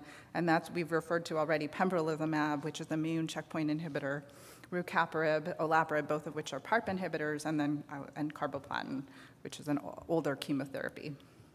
All right, so DNA repair defects in prostate cancer, Dr. Gomella has already introduced this. We have different families or teams of uh, what I would call uh, quality control teams uh, in maintaining the integrity of our DNA. So, one team is the homologous recombination DNA repair team, and that team is responsible for identifying and correcting double stranded DNA breaks. Um, and then mismatch repair is when the A to, uh, A to G and C, uh, G to C and A to T um, sort of pairings are not matched correctly. And that's a different team of DNA repair genes or quality control teams, and that's the mismatch repair. Um, and so those result in different types of mutations um, and are uh, associated in different pr- proportions in the metastatic setting. So, as has been mentioned before, in tumors, there are about 20 to 25 percent of cancers uh, of metastatic disease that have uh, mutations in homologous recombination DNA repair, and those are BRCA1, BRCA2, PALB2, ATM, CHEK1, CHEK2 um, although there's some nuance there. And about 12% of them exist in the germline. So those represent what we've talked about the inherited cancer predisposition. Um, and then on the right is um, the mismatch repair, which is approximately 5 to 7% in the metastatic setting, and then maybe 3% in the localized disease setting, and 20% represent uh, Lynch syndrome. So, not as common, but certainly important to know about and the treatment implications I'll talk about further, but for the homologous recombination would be PARP inhibitors and platinum, and then for the mismatch repair would be immune checkpoint inhibitors. Um, this is really quickly, I, I, won't spend a lot of time on this, BRCA2 mutations in response to carboplatin based therapy, which is actually, uh, we talked a little bit about the breast cancer field. So, breast cancer, pancreatic cancer, other cancers associated with homologous recombination do use platinum, and we haven't historically for prostate cancer, but it looks like it's very effective, especially for patients who have BRCA2 mutations. Um, and then the phase three PROfound study was reported not long ago, um, studying olaparib in the setting of metastatic castration-resistant prostate cancer. Uh, there are two main cohorts. There are sort of the sort of varsity cohort, which is BRCA2, BRCA1, and ATM. Those are uh, the gene mutations for which we have more or uh, stronger evidence that there's uh, a likelihood of um, response to PARP inhibitor. And then there was also a, a, another, another longer list where we're sort of still learning. So these are genes we're really interested in, we think are Im- involved in DNA repair, but we're not as certain about their ability to predict. And those include BARD1, BRIP1, CDK12, CHEK1, CHEK2. You can see the list there. And the design of the study was really to look at the two cohorts. It was a two to one randomization for olaparib versus physician's choice in the metastatic castration resistant setting post abiraterone or enzalutamide, and the patients must have had one of the mutations uh, of the qualifying uh, mutations in order to uh, participate, and they were stratified by prior taxane and measurable disease. Um, So, very quickly, um, the two panels on the left are the cohort A, which again is BRCA1, BRCA2, and ATM, the sort of varsity team. And then on the right is A plus B, which is the entire cohort, um, both the varsity and the junior varsity team. Um, and there was both uh, a difference in imaging radiographic progression free survival as well as overall survival. Um, and on the basis of this, the FDA approved olaparib in 2020 uh, for this both cohorts, actually. Um, and so this is a nice option for patients with advanced disease who have mutations in any of these genes, although I'll, the next slide sort of points out that there's more to it and we have much more to learn. Um, so this is the uh, paper from Johan de Bono and, and, his colleagues that was reported from the PROfound study, and it breaks it down by genes in cohorts A and B. And so um, I just draw your attention to BRCA2, which is that red arrow, and you can see very clearly olaparib is better. Um, whereas in the yellow arrow, there's another gene which actually was not included in the FDA approval, um, PPP2R2A, which is that um, did not have any benefit. And then most of the other genes um, are kind of in between, and they do cross the 1.0 line. And so I think that this suggests that um, we have more to learn about each of these genes individually, and some of this reflects the fact that they're just very rare. So we just need more experience. On this next slide kind of makes that same point, um, and this is from rucaparib. Um, so this is from the Triton-2 study reported by uh, uh Dr. Abida and all and his colleagues in 2020, looking at individual genes and their response to rucaparib. And the point really is kind of the same point, which is we're just going to need to also look very carefully at each gene by gene. In this study, um, there was limited um, radiographic and PSA responses in men with alterations in ATM in CHEK2 and, and CDK12. However, there was a response observed in PALB2, BRIP1, FANCA, and RAD51B. So um, we just need to learn more uh, by individual genes in addition to by category and group. And we'll be able to do this with more time, I think. So um, in February at GU ASCO, we um, had two uh, really important studies that reported out uh, phase three studies, one called Propel and one called Magnitude. Both of them, interestingly, showed or were studies of abiraterone in combination with a PARP inhibitor in the frontline metastatic castration resistant uh, prostate cancer setting. Um, there was radiographic progression free survival benefit for, in both of the studies, for the homologous recombination repair deficient uh, cohorts. However, what was really, I think, um, uh, compelling in terms and, and sort of uh, uh, hypothesis generating and, and, um, and intriguing was that for the unselected population, meaning those that did not have homologous recombination DNA repair mutations, Propel showed a benefit, whereas Magnitude did not. So I think you know there's more to l- learn on this. This is kind of an certainly an intri- uh, intriguing kind of finding, and I think we'll wait and see. There's more biomarker reporting that's anticipated as well as overall survival. So definitely food for thought, um, and I think we're all kind of really eager to see kind of the follow-up data, but definitely kind of exciting for patients both who have mutations and then intriguing for those who don't. So next directions, I think um, I've made hopefully an argument for gene by gene assessment. Um, we've sort of talked about the disease spectrum in terms of risk, um, metastatic potential, tumorigenic potential, the treatment response. So, just taking germline BRCA2 as an example, we know that it increases the risk of developing prostate cancer. It may increase the tumorigenic potential and metastatic potential.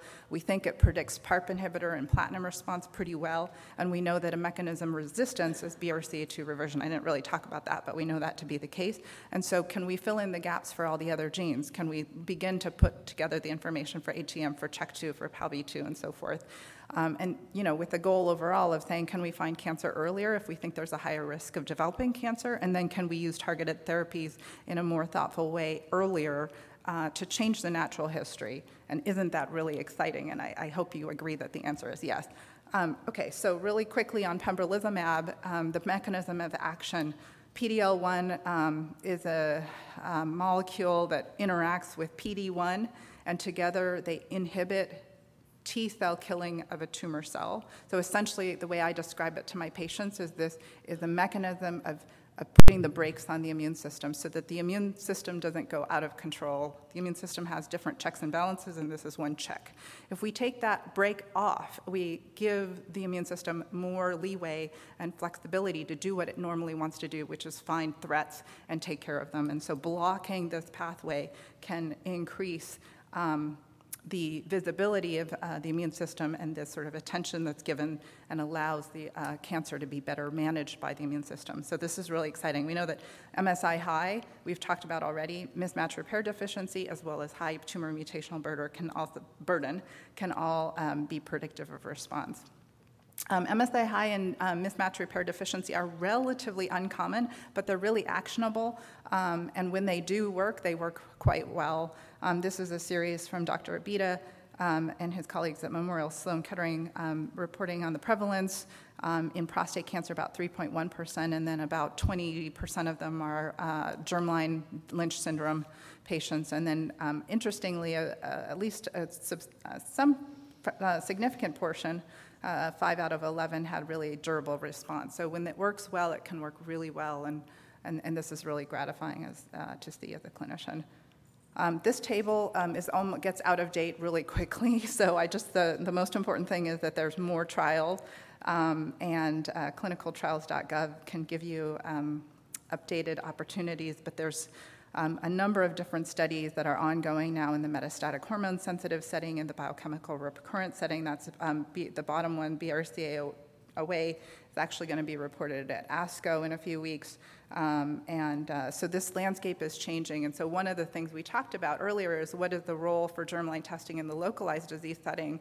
And I would argue one reason to consider it is to help patients learn about their clinical trial options. And there may be some of these really exciting options for them targeted in an earlier disease setting. Um, a brief mention on vision. So, the phase three vision study was reported last year at ASCO. This is lutetium, now called Pluvicto or Vipivotide Tetraxetan. Um, it was approved in March this year for patients with metastatic castration resistant prostate cancer after AR targeting therapy, after docetaxel with PSMA expression.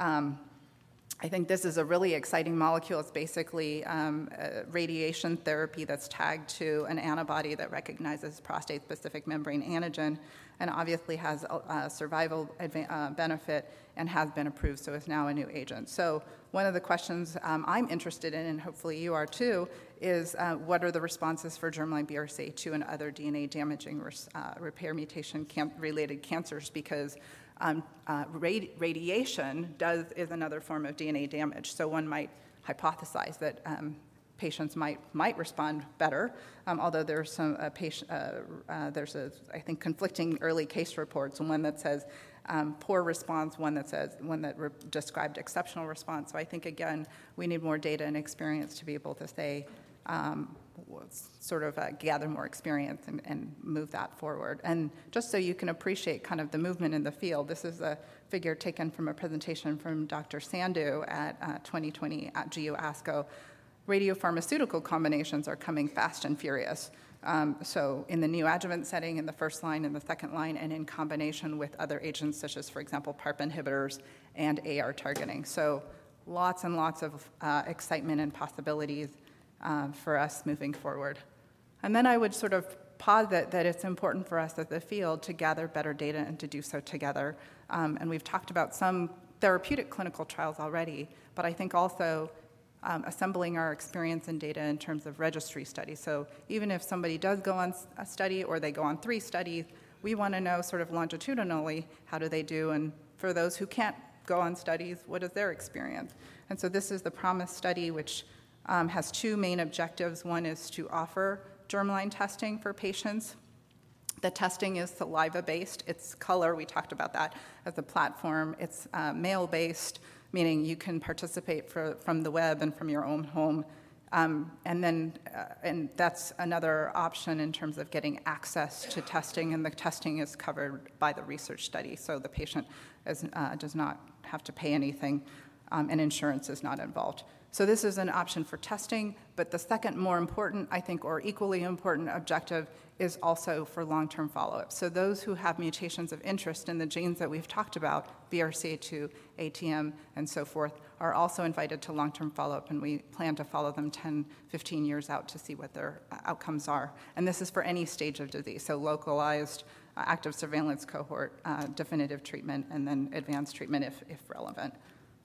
Um, so that's that schematic. So conclusions. Um, so one in five patients with metastatic castration-resistant prostate cancer have DNA repair mutations in their tumors, and one in 10 with advanced disease carry those, one of those mutations as an inherited form, which has really important implications for treatment as well as family counseling. And so offering genetic testing is really recommended for now many patients with prostate cancer, and that's you know what we've been talking about for the last two hours. Um, molecularly targeted precision therapies are now approved, so it's not, uh, uh, it might happen, it, it is here. Um, they're available for patients, and they include pembrolizumab, rucaparib, olaparib, and carboplatin for advanced disease patients. And there's many trials. I hope you had a, a sort of appreciation of what's of what's now coming, of combinations, and also these agents earlier in earlier disease states. Um, Gene by gene interrogation and longitudinal registries, I think, are going to be also really important as we move forward. I didn't uh, mention here, but I'm just going to, or I don't put it here. There's another registry that Dr. Giri has called um, Precision, which is looking specifically at patients who are getting PARP inhibitors, and I think that's also really exciting, and I'm happy to share that with you after um, and then urologists, you in the audience here today, urological oncologists, and together with genetic providers, medical and radiation oncologists, are really going to be a key part of realizing this potential uh, for patients and for the knowledge that we can gain in the future. Um, so I'll just end with this schematic that I like to show, uh, which is a shared vision of cascading impact. So me, this is sort of from a medical oncologist standpoint. So I'm looking, you know, these are the 10 ba- patients with metastatic prostate cancer, and some of them are candidates for PARP inhibitor platinum and pembrolizumab. And uh, one in 10 of those men carries DNA repair mutations, and 50% of their first degree relatives may carry these same mutations. Um, and they have, you know, women have tailored screening and risk reduction options, and we uh, are hoping to get more options available for tailored early detection and curative intent. I've listed some of the early detection efforts, and we've mentioned them earlier. Also, Dr. Um, Morgan has that uh, program at University of Michigan and at Philadelphia as well at Jefferson. And so these are things we really need to be working on together collecting and assembling knowledge to advance opportunities for tailored management at every stage throughout this spectrum of disease. Um, so, effective integration of genetics and prostate cancer clinical care can be a force multiplier against cancer. So, uh, that's my last slide. Happy to take questions with the rest of the panelists. Thanks.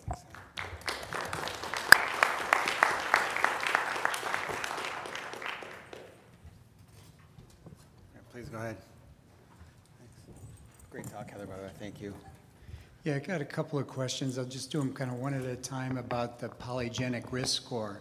It really seems like the literature and some of the slides that you provided suggest that instead of having two legs to the table, the germline genetic testing and the somatic, that the polygenic risk score may be coming in as kind of a third leg to this because of the multiple allele risks that it picks up that, you know, miss the single gene mutations, but the single gene mutations can miss the risk of the combined yeah. score. So the question, is, the first question is, you know, how do we use the polygenic risk score currently? Is, is there a role, or is it, it, not clearly defined yet in terms of what we do with next steps? So I mean, the, we, we've known about these polymorphisms for years. Uh, it's just now that people are trying to get different um, racial backgrounds, genetic backgrounds of families from European, African American, and I think that's been one of the big steps forward. So we don't really have any, this is all, again, new information with the polygenetic risk scores. Uh, they're not really baked into any guidelines yet.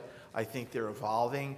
And again, as I, as I always like to talk about, we still do not know what causes prostate cancer.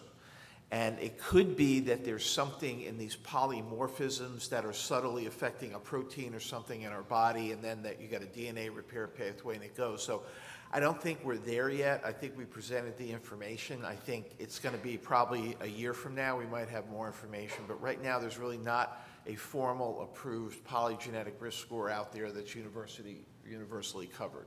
Todd, would you agree? Yeah, but it's, it's coming. The, the, so the, I think the key criticism, so key reason I think that they haven't been more widely adopted is they're really good at predicting development of prostate cancer. They can stratify prostate cancer risk, but none of them so far have reliably shown that they're able to predict for aggressive prostate cancer in, you know, patients and unaffected individuals. And so that, right, we're always looking for the biomarker that helps us know which men to screen, and just like know, knowing some men are at more greater risk of any prostate cancer obviously is not as informative as at risk of aggressive cancer. And so that's the critique. I, I suspect eventually, right, it's not going to be too long before we're we're all right submitting to 23andMe or something like that, and we're getting our cardiac risk and our Alzheimer's risk, and and potentially you could imagine that prostate cancer risk is going to be baked in there. One, one quick, actually, just made me think of a question for Heather. So how much are polygenetic risk scores used in other malignancies? Is there any, any, are they used at all? I think my sense is, talking to my breast and colon cancer colleagues, is they're in a similar, sort of, at a similar place, which is there's a lot of interest. One of the things that, the recent developments that I think is important, going back to one of the comments, is that we have now polygenic risk scores that has been validated for multi-ancestry populations. And I think that, you know, will help ensure that the data that we have is not limited to, you know, Caucasian or white, the white population, which, which historically had been one of the criticisms of the existing polygenic risk scores. So I think, you know, it will be coming. I think it'll probably land more in the urology conversations for screening rather than in the medical oncology setting, although I think there's a lot of interesting biology that we can learn. For example, which single nucleotide polymorphisms might interact with the rare variants or other sort of um, you know, tumorigenic possibilities. You know, those are sort of acad- you know, at this point academic, but from a clinical standpoint, I think it'll probably, it, it may be coming to urology. But, um, you know, I mean, it's, again, I, I'm, I'm- I'm really proud of the group of urologists here. I mean, precision medicine is our future. And I think, you know, breast cancer is so far ahead of us um, that we have a lot to learn from them. But I think everything that we're going to be doing, you know, our residents right now, we're trying to teach them more and more about genetics and genomics and how they're actually going to be applying, you know, these. This is sort of like Star Trek or something with, uh, you know, Spock and Bones. You're going to just get a genetic profile and you're going to decide what's going to be the best screening strategy. And it's going to be multifactorial. It's just not going to be, as we pointed out, it's just not going to be the mutated genes we're talking about, but it's going to be these other factors like, you know, the polygenetic risk scores and things like that that are going to direct our screening. Right now, again, as Heather mentioned, I think the polygenetics right now looks like it may impact screening, but beyond that, therapeutics right now, it doesn't seem to have much of a, a place. Yeah, and just a comment to add to that, I mean, it's really interesting that with germline and with somatic, you're still siloed to just the cancer that you're talking about, but with a polygenic risk score, you get the lifetime risk of major adverse cardiovascular events, for example, which are four to five times more likely to take a newly diagnosed prostate cancer's man's life than, you know, the, the cancer itself. So a lot of interesting things to come, I think. Yeah, it's a really great comment and question. Thanks. Come on. I'm Seok from South Korea. It's a practical question. And uh, one of my patients' uh, somatic test uh, was negative for BRCA1-2. And this patient is metastatic uh, CRPC patient. So in this case, uh, do we have to recommend him to receive germline test? I think if I understood your question correctly, you said your, the question is if there is a somatic germline test or somatic testing for MCRPC, do they also need germline testing? Is that your, the question? If it's negative, the somatic testing was negative, say Oh, for a DNA yes. damage repair Yes, gene. sorry. Um, Yes, I would say if the patient is interested, yes, and the, so I didn't go over that, but um, depending on the test, and it depends very much, and this is changing also on the test platform. So some tests will report suspicion of germline tests, and other tests, the informatics that they use will screen it out completely.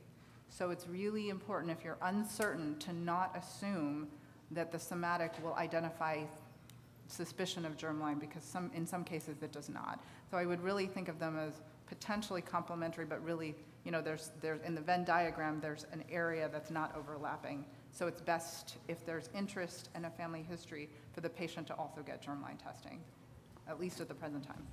Okay. Good question. Yeah, please. Yeah, so I have a question. I know, I know there's no answer for what I'm, I'm going to ask, but I think it's something that's important for us to think about.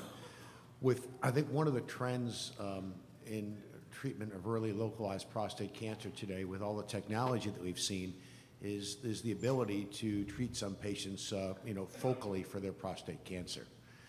And so, do you envision that, uh, you know, there'll be a role for uh, germline testing specifically in sort of culling some of those patients out who may or may not be candidates for focal therapy? Is it going to be safe to leave prostate tissue if there's a germline mutation?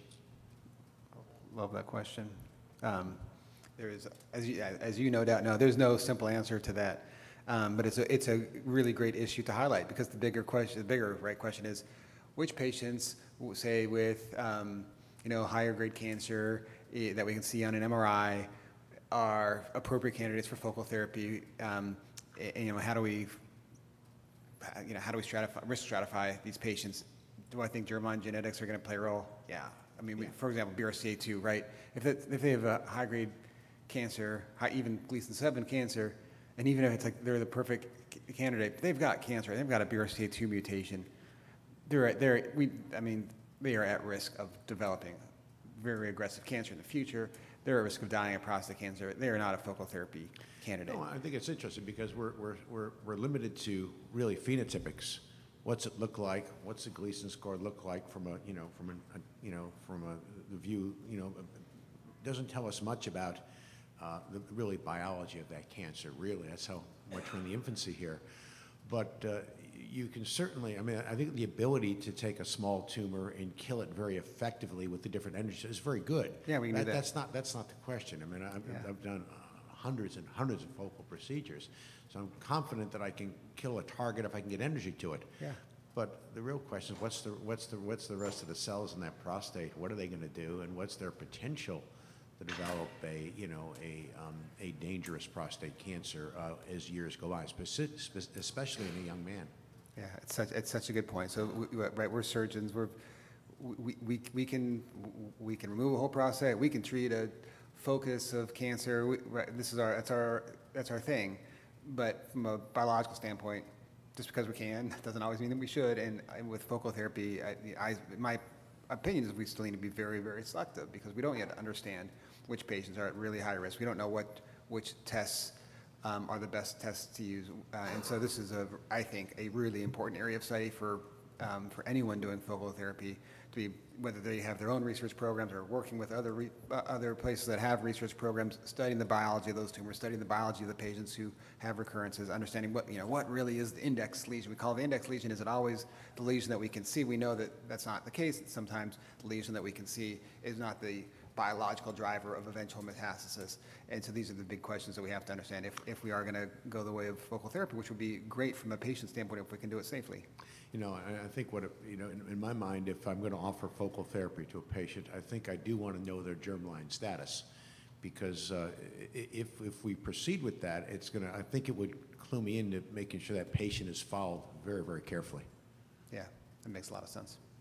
It seems sort of analogous in a way, same, similar considerations to active surveillance. You know, you want to just be either thinking about the risk and then being very attentive even if somebody chooses to move forward.